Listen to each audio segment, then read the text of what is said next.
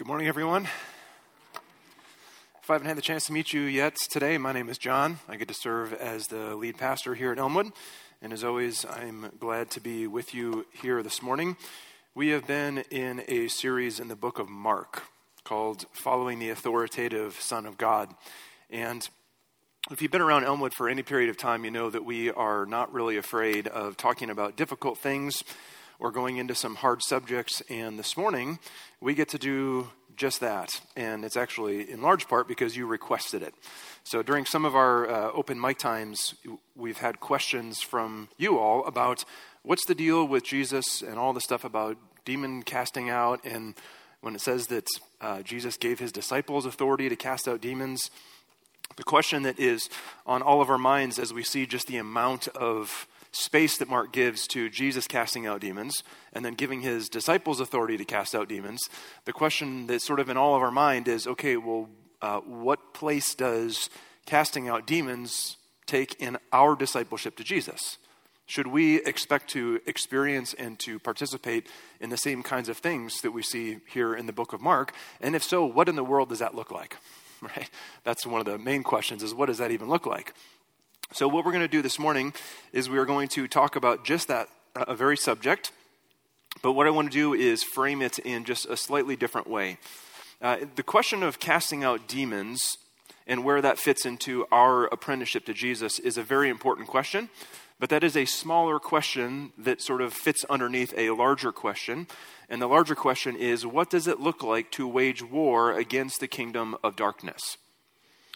What does it look like for us to wage war against the kingdom of darkness? And I think that we'll just greatly benefit from thinking a little bit more broadly about that question and seeing where the, the stuff with demons fits into that instead of just narrowly focusing on the casting out of uh, demons. So, before we get into this passage today, what I want to do is point you towards a couple resources. I've spent the last couple months trying to uh, get my head into this world and I've spent more time thinking about demons and the demonic in the last two months than I have in the entirety of the you know 35 years of my life previous to that combined. And so I've done a lot of uh, reading and lots of conversations and looked at some resources.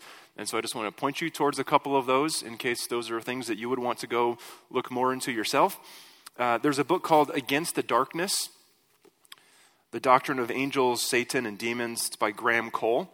This is a very accessible book that my guess is that many of you could just pick up and read, and it wouldn't be difficult for you to understand. There may be parts that you feel are more or less relevant to, you know, the questions that you may have specifically, but this is, uh, you know, relatively short book, less than 200 pages, and it's uh, just a really helpful resource. Uh, a second book I don't have a physical copy of. I have a digital version of this. It's a book by Michael Heiser called Demons what the Bible really says about the uh, forces of darkness. And this is a very scholarly, very academic, like lots of Hebrew and lots of original language stuff. So this is maybe not the best place if you're like trying to just dip your toes into the waters of thinking about these things. Don't go buy this book, okay? Let someone like me read that book, and then we can just talk about what the book says. Um, another resource that I uh, found really helpful was a uh, an article I read by Mark Batlook called Exorcism and the Structure of Mark's Gospel. So those are just a couple resources, and there's other resources like commentaries and stuff. So if you if you want more information about that, I'm happy to point you towards some of those. Uh, but it has, uh, and I mean this in the best possible way, it has been a labor of love for me. Uh, to you over the last number of months to be thinking about this and trying to prepare for uh, this really important, uh, important conversation. Uh, one more little sort of order of business on the front end. Uh, obviously, there is not time or space for me to talk about everything that you might want me to talk about. Okay? We have one like 30 minute chunk of time, and my goal today is to try and do my best to summarize like vast amounts of information, both within the Bible itself as well as uh, those who help us understand the Bible and write books about the Bible. And so uh, the, you're going to leave here today with questions. And you're going to leave here today saying, Oh, I wish you would have talked about this, and I wish you would have talked about that. And let me just tell you, me too. okay? I wish I could talk about all those things as well. But like Suzanne said, if she gives announcements until 1230, and then the sermon doesn't even start until then, and I talk about whatever I want to talk about, you may as well just like set up your tent in the entryway, and we'll just keep the thing going until next week. So, not gonna, not gonna do that. Not gonna do that. If you sound excited now, I promise. few hours in, you won't be nearly as excited. Um, so, anyways, uh, I just want to ask you to extend a uh, unreasonable and unusual amount of grace to me this morning as I try and talk about this really difficult subject. So, as we come to this passage, I want to ask you to join me in a word of prayer.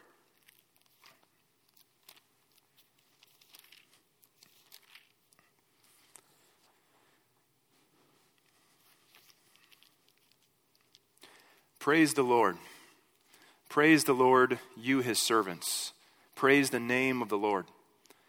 Let the name of the Lord be praised both now and forevermore. From the rising of the sun to the place where it sets, the name of the Lord is to be praised. The Lord is exalted over all the nations, his glory above the heavens. Who is like the Lord our God, the one who sits enthroned on high? Who stoops down to look on the earth. Praise the Lord. Jesus, this morning we also, with the psalmist, echo there is no one like you. You are the one who rules over the nations. You rule over the heavens and the earth and everything that you have created. You are the one who has authority. You are the one who has power and dominion and sovereignty over all things. And we are grateful that we can come before you today, both in the name and in the authority of the Lord Jesus. We ask, the Lord, that as we talk about this really challenging subject, as we talk about the realm of the demonic, that you would protect us. We pray that you would bind the evil one and that you would enable us to hear the good news this morning and that you would enable us to leave here today with an unshakable hope in your present and future rule and reign over all things. We pray all this in the name and in the authority of our Lord Jesus. And all God's people said, Amen. Okay. So let's think together about this passage from Mark chapter 6. And as we look at these verses that you heard read, what I want to kind of just uh, sort of pull out as a way of sort of organizing what we're going to talk about this morning is I want to just observe from this passage what it tells us about the nature of the mission.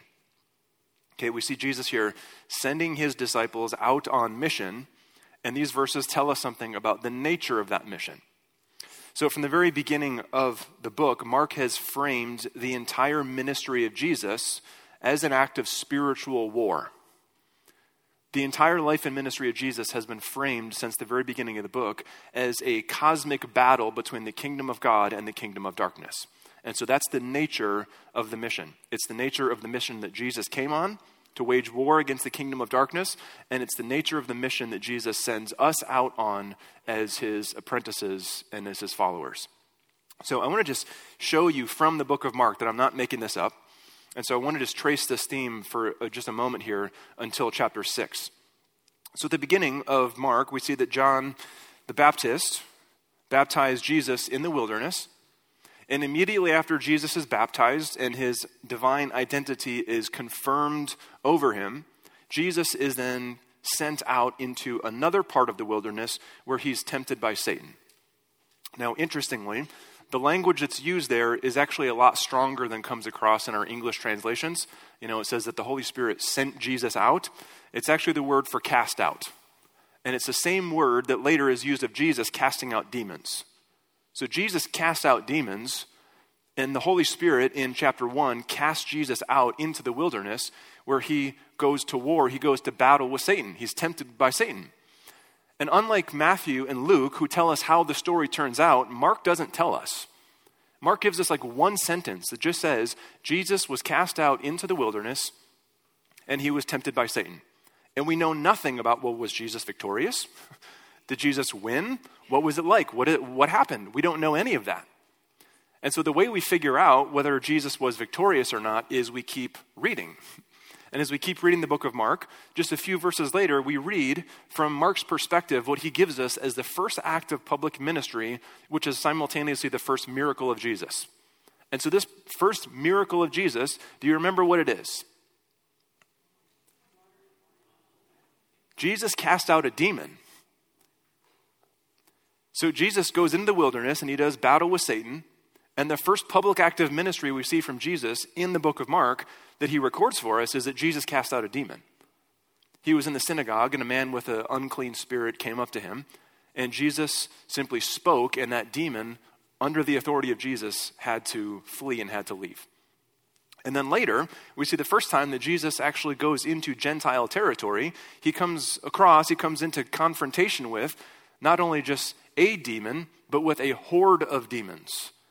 He meets this man that we read about just a few weeks ago who is possessed by this legion of demons. And in the same way that Jesus simply spoke and that one demon had to flee from that man in the synagogue, Jesus speaks, and at the power of his word, that legion of demons must flee from this man. And they leave him. And then he's sitting there in his right mind. And so, what we begin to sort of see a picture of is Okay, Jesus doesn't just have authority over individual demons. Like he can win when it's one on one. No, we see this picture that Jesus has authority not over only uh, over individual demons. Jesus has authority over the demonic. And so this horde of demons poses no threat to Jesus. He simply speaks and they have to flee. Jesus has unmatched and unrivaled authority against these spiritual forces of darkness. So you see, you got Jesus before his ministry, before he lifts a finger.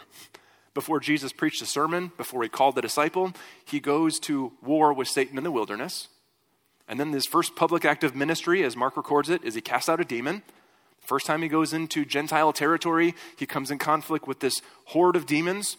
And then we come here in chapter 6, where Jesus finally sends his disciples out on mission.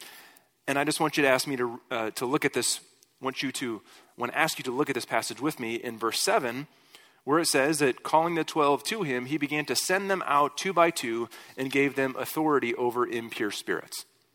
So again, we see Mark here emphasizing the spiritual war aspect of the ministry of Jesus and the ministry of his disciples that he sends them out on. Now, when Jesus, when Mark records for us that Jesus gave them authority over demons, if all we had was this verse, we would come away with the conclusion that Jesus sent them out only and exclusively to cast out demons. Because that's all he tells us, is that he gave them authority to cast out demons. And so it's like, okay, well, that's what he sent them out to do. But we know that that's not actually true. Because Mark then summarizes what the disciples actually did, and we read about that in verse 12, where it says they went out and what? And preached that people should repent. And yes, they cast out demons, and yes, they healed people, Casting out demons was one of the things that Jesus sent his disciples out to do. It was not the only thing, and it was not even the primary thing he sent them out to do. He sent them out to announce the good news, to preach that people should repent. And so the question is well, why does, why does he record only Jesus' one instruction when it says that he gave him authority to cast out demons? Mark sort of front loads that in his instruction, uh, as he records Jesus' instruction to his disciples, to again emphasize the spiritual war aspect of being sent out on mission with Jesus. Mark wants us as his disciples to know what exactly it is that we are stepping into as we go out on mission with Jesus. We are stepping into a spiritual war. We are stepping into a cosmic battle between the kingdom of God and the kingdom of darkness. And so that's the nature of the mission. And so that then leads us to the question okay, what does it look like for us to wage war against the kingdom of darkness? And if you know me well, you're not surprised by my answer, which is, well, it depends. okay? It depends. It depends on what exactly we are finding ourselves coming up against. It depends on what kind of demonic activity or demonic influence we're actually uh, experiencing or seeing. What I want to suggest to you this morning is that the Bible talks about this uh, and gives two primary ways that we see demonic influence and activity in our world today. Okay, so the first way is uh, we see it in a very direct way, and then the second way is in an indirect way. Okay, so the direct way, let's think about that for a moment. This would be a person who's possessed by a demonic spiritual being. Okay, so this is a very direct form of demonic influence, a person who is possessed by a demonic spiritual being. So we would say of, of a person in that situation that they are oppressed, that they are terrorized, that they are demonized, that they are uh, that they are, you know, in common vernacular, they're possessed by a demon, uh, they are in some way sort of taken hostage against their will. uh, this is what we see in the, in the life and ministry of Jesus. He comes in contact with people that have been, in some ways, uh, their sense of agency has been kind of overridden by the power of these spiritual beings. And so remember, the last place we saw this in Mark was with this man who's possessed by a legion of demons. So he comes across this man who is uh, possessed, and what this man experienced with this legion of demons cannot be explained away as some sort of emotional or psychological disorder right? The only thing that can explain this is demonic activity. And then to add to that, Jesus speaks, has conversations with these demonic beings, which means that Jesus is not speaking to this man's sort of ongoing childhood trauma. He's speaking to a man who's possessed by an impure spirit, who's possessed by a demon. And so it's a very direct form of uh, demonic influence or activity is to be, uh, in a way, possessed by a demon. And we see this all the time in, in the ministry of Jesus. And this is also something uh, that we could see and experience in the world today as well. This is, uh, this is the form of demonic influence or activity that we tend to, um, tend to sort of emphasize because it's sensational, because it's extraordinary, because it looks so unusual to us. But this is not even close to the most common form of demonic influence that we see and experience in our world today. So there's the direct, which is uh, far and away the least common form of demonic activity we see. But then there is an indirect form of demonic influence, and that would be a person who has given themselves over to demonic influence. In the book of Ephesians, uh, the Apostle Paul is speaking to a group of Jesus followers, and he's giving them all sorts of ethical instructions. He's telling them how to live. And he says all sorts of things, such as he says, put off falsehood, speak truthfully, don't let the sun go down in your anger, don't steal. Don't let unwholesome talk come out of your mouth. Get rid of all bitterness and malice and slander. And he gives this long list of ethical instructions. And, like, stuck right in the middle of all those ethical instructions, he says, Don't give the devil a foothold. And you're like, Well, that's weird. Like, where, that might not seem to fit with what he's saying. But I think the point is this the point that Paul is making is that when we live in entrenched patterns of unrepentant sin, we are actively choosing to give Satan a foothold in our life. That when we choose to live in entrenched patterns of unrepentant, undealt with, unconfessed, unfought sin, we are opening ourselves up. And not even just opening ourselves up, we are actively handing ourselves over to demonic forms of influence that we can't even begin to understand. Now, of course, when we think of you know, we think of uh, giving the, the devil a foothold and like, you know, messing around with dark things. We tend to think of things like uh, Ouija boards, tarot cards, and witchcraft and things like this. And I'm not downplaying, uh, I'm not downplaying those things at all. But what Paul is saying here is he puts this uh, command to not let the devil have a foothold in the midst of all these ethical instructions is he's saying when you nurse a grudge against someone that you just don't like, you are opening yourself up, you are handing yourself over to demonic influence. You are giving the devil a foothold in your life. When you choose to retreat into, uh, into hiding with addiction, you are giving the demonic an influence in your life when you choose to slander or to malign, when you choose to just sort of not fight the sin that you ought to be fighting because, you know, I'm just going to justify it because it's just, it's just where I want to stay. When we justify sin like that and live in entrenched patterns of unrepentant sin, we are opening ourselves up and handing ourselves over to demonic influence. And this is by far the most common form of demonic influence that we would see and experience in the world today. And remember, Paul is speaking to followers of Jesus here.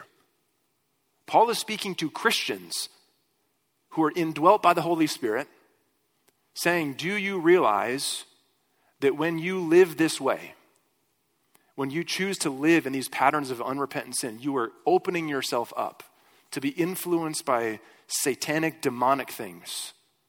And it's scary because we don't even recognize it. It's scary because, you know, we think, well, this sin pattern that I have, you know, no one else knows about this. It's hidden. It doesn't affect anyone else. It's in the secret, it's in the dark. And Paul would say, You have no idea what you're opening yourself up to. And so, this is one of the ways that we see or experience demonic influence is by people. It could be those of us sitting in this room who are followers of Jesus. It could be those who are not yet followers of Jesus, living in entrenched patterns of unrepentant sin. We hand ourselves over to demonic activity and demonic influence. And it's a scary thing because we don't even recognize it. So these are the two ways that we see demonic influence and activity is a direct way and an indirect way. And so then we're back to our original question, right? What does it look like for us to wage war against these demonic spiritual forces? I'm going to suggest two ways that we wage war, each of them connected to, uh, one of them connected to the direct, one of them connected to the indirect, okay? So I'm going to spend uh, far more time on the first one here. But I think we wage war by exercising the authority we've received from Jesus. Okay? That's how we wage war. Is we exercise the authority that we have received from Jesus. Don't rush past verse 7 and miss how significant it is that it says Jesus began to send them out two by two and gave them authority over impure spirits. Jesus gave his disciples authority over demons. So not only does Jesus himself have unmatched and unrivaled authority, Jesus gives us that same authority as we are sent out. In other words, we are not sent out with some like uh, off brand authority, right? Jesus has not given us like the Mr. Pibb of spiritual authority. It's not like the mountain lightning of spiritual authority. No, Jesus has given us every ounce of the authority that he possesses over the demonic realm. He's given that to us. And there are times where we may encounter situations where we need to exercise that authority that Jesus has given us. And so, okay, what in the world does that look like? You just sort of get into, you know, peel back the layers, and there's all these questions, and that's why we should, you know, have a whole sermon series on this, but that's a different subject. Uh, a while back, Pastor Matt and I were sitting in my office. This was years ago now. We were sitting in my office with someone who was there who was convinced that they were experiencing demonic activity. This person was saying, You know, I, I, I hear very loud, very clear voices. And I think that what I'm experiencing is some form of demonic activity. I think I'm being harassed by a demon. And I knew enough about this person and their life history to have a suspicion that it wasn't demonic activity, that it was something related to like mental health. But Matt and I are sitting there with this person who came to us and said, I think I'm, I, am i am having demonic activity in my life. And because we didn't know, and because in the moment there was no way for us to know whether this was a mental health crisis or a demonic sort of thing, what we did in that moment was we stepped out in faith and sitting right across the hall in my office, we did an exorcism. And so, what that looked like, it was not weird. It was not like there was nothing crazy. Things didn't fly around the room. We prayed for this person and we claimed the authority of Jesus and commanded that if there was any demonic activity or demonic presence that was associated with what this person was experiencing, we claimed the authority of Jesus and commanded any demonic spirit to leave. I found out, uh, if I remember correctly, a couple weeks later, I found out that this person was uh, then diagnosed with like a really severe form of bipolar and was getting on certain medications and all that kind of stuff. But the point is, like, okay, on the one hand, we have to have the discernment to know what we're dealing with, right? We have to have the discernment to look at a situation and say, okay, is this demonic activity? like, is this demonic or is this like a, a mental health thing? Is this a, uh, a, a like a, medical thing? Is this a emotional or a psychological thing, or is there like some sort of demonic activity here? So on the one hand, we have to have the the the, the awareness and the uh, the discernment to know what it is we're looking at. And at the very same time, on the other hand, we have to have the faith to step out and act when we don't know. Because there will almost never be times, unless it's like crazy, like in the movies, someone's head spinning around and things are flying around the room, then it's like, okay, we're pretty clear, like pretty confident this is like a demonic thing. But most of the time, it's not going to be that way. And so, what we don't know in every case is is this demonic or is this mental health? Is this demonic or is this like a psychological disorder this person has? And, and even if it is a psychological disorder, is there some sort of like demonic influence behind that? And you get into all these questions. So, we don't know all of those things. And we can't know all of those things, but what we do know is that the evil one loves to rob and kill and destroy. And so every single time we see a situation where we say, you know, there may be more than meets the surface here. There may be more happening than maybe meets the eye, and maybe, you know, maybe this is just like a mental health thing, or maybe there's some sort of demonic activity here. Because we don't know, we step out in faith and we can claim the authority of Jesus. And that takes courage, right? That takes faith because that could get weird fast. Like, on the one hand, like, we can't there's like two ditches we can fall into, right? The one ditch is to be like, that stuff isn't real. We don't see demonic possession anymore. We don't really see demonic activity in our world, so like we just don't think about that. The other side of that is that there's a demon behind every rock, and everything that we see, there's some sort of like magical, mystical, demonic thing behind it, and both of those are wrong. Right? So we have to have the discernment to know what is it that we're looking at and the courage to step out in faith when we don't know. And that takes that takes courage because it's like, yeah, we could look kind of dumb. We prayed, we prayed for that person in my office and nothing happened. But what did happen was my faith was strengthened, and Matt's faith was strengthened, and that person's faith was strengthened. We lived in obedience to what we thought Jesus was asking us to do.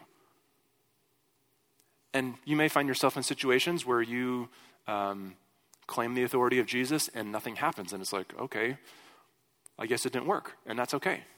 It doesn't have to be weird. And so we can claim the authority that Jesus has given us, and that is one of the ways that we wage war against the spiritual forces of darkness.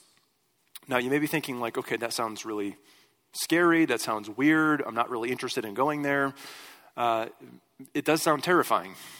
And in a way, it should, because we're dealing with demonic spiritual forces. It shouldn't be neat and easy and clean.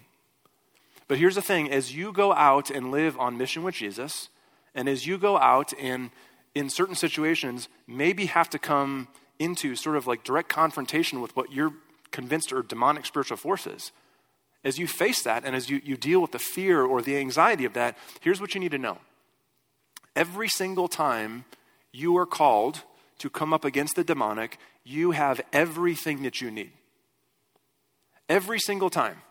Without fail, if you sense God is calling you to come into some sort of uh, conflict with the world of the demonic, you have everything that you need. And it has absolutely nothing to do with you. It's a derived authority that we've been given from Jesus. Jesus has given us his authority. There's no power in me, there's no authority in me that a demon or some demonic spiritual being should have to flee in my presence. Nothing. But I don't have my authority. I don't have my power. I have the authority and the power that's been given to me by Jesus. And so every single time I or you come into any situation where you think there's even a hint of demonic activity, and if that's actually what's happening, in every single case, you have everything that you need. So, the second way that we can wage war against the kingdom of darkness, and I'll be really quick on this one. We wage war by pursuing lives of holiness.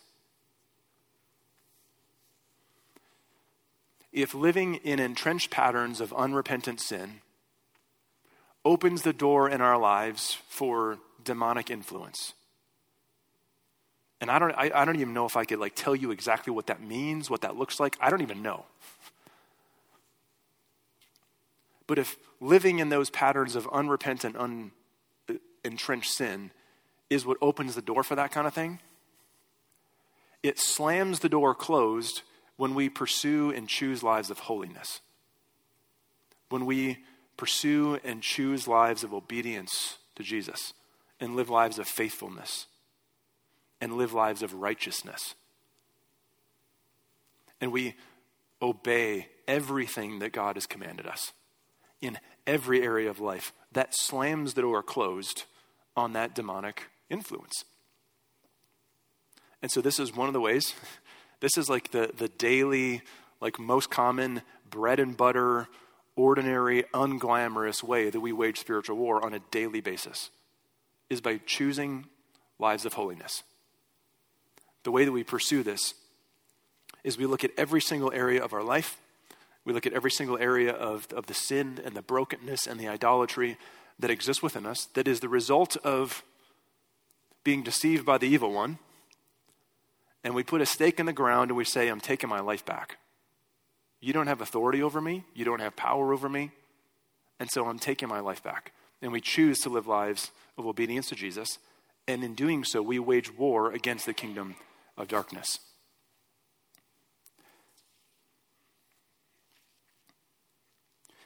The only way that we can face the sin and the idolatry and the brokenness in our lives, and the only way that we can face coming head to head with demonic things, is by cultivating a deep sense of awareness that the battle is already won. That's the only way we can do it. And so, what we know is that Jesus is not only our crucified, suffering servant, Jesus is also our risen and ascended, ruling and reigning King, who right now, in this very moment, is ruling and reigning over all things. He has authority and dominion over all things. And for those of us who are in Christ, our lives are hidden in Him, which means that His victory and His authority over the realm of the demonic and over death and over hell belongs to us.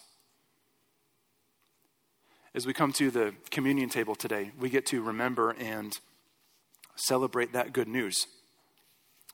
That in the most unexpected way, the cross proves the victory and the authority of Jesus over the spiritual forces of darkness. And as we come forward today and receive the broken body and shed blood of Jesus, one of the things that we are doing is we are claiming that victory for ourselves. We are entrusting ourselves to Jesus, recognizing we have zero inherent spiritual authority, we have zero inherent spiritual power, but we get to come forward and receive Jesus and claim his authority and his power as our own not to be used for like weird self promoting endeavors. But we claim that as our own because Jesus has given it to us. And so we get to remember and celebrate that today. So I want to leave just a few moments of silence. Uh, maybe you need just a moment to sort of like sit on something that you heard this morning. Uh, maybe you need some time for reflection or for confession. Uh, I just want to leave a few minutes of you to have that space. So let's take a few minutes of silence and then we will come together to celebrate Christ at the table.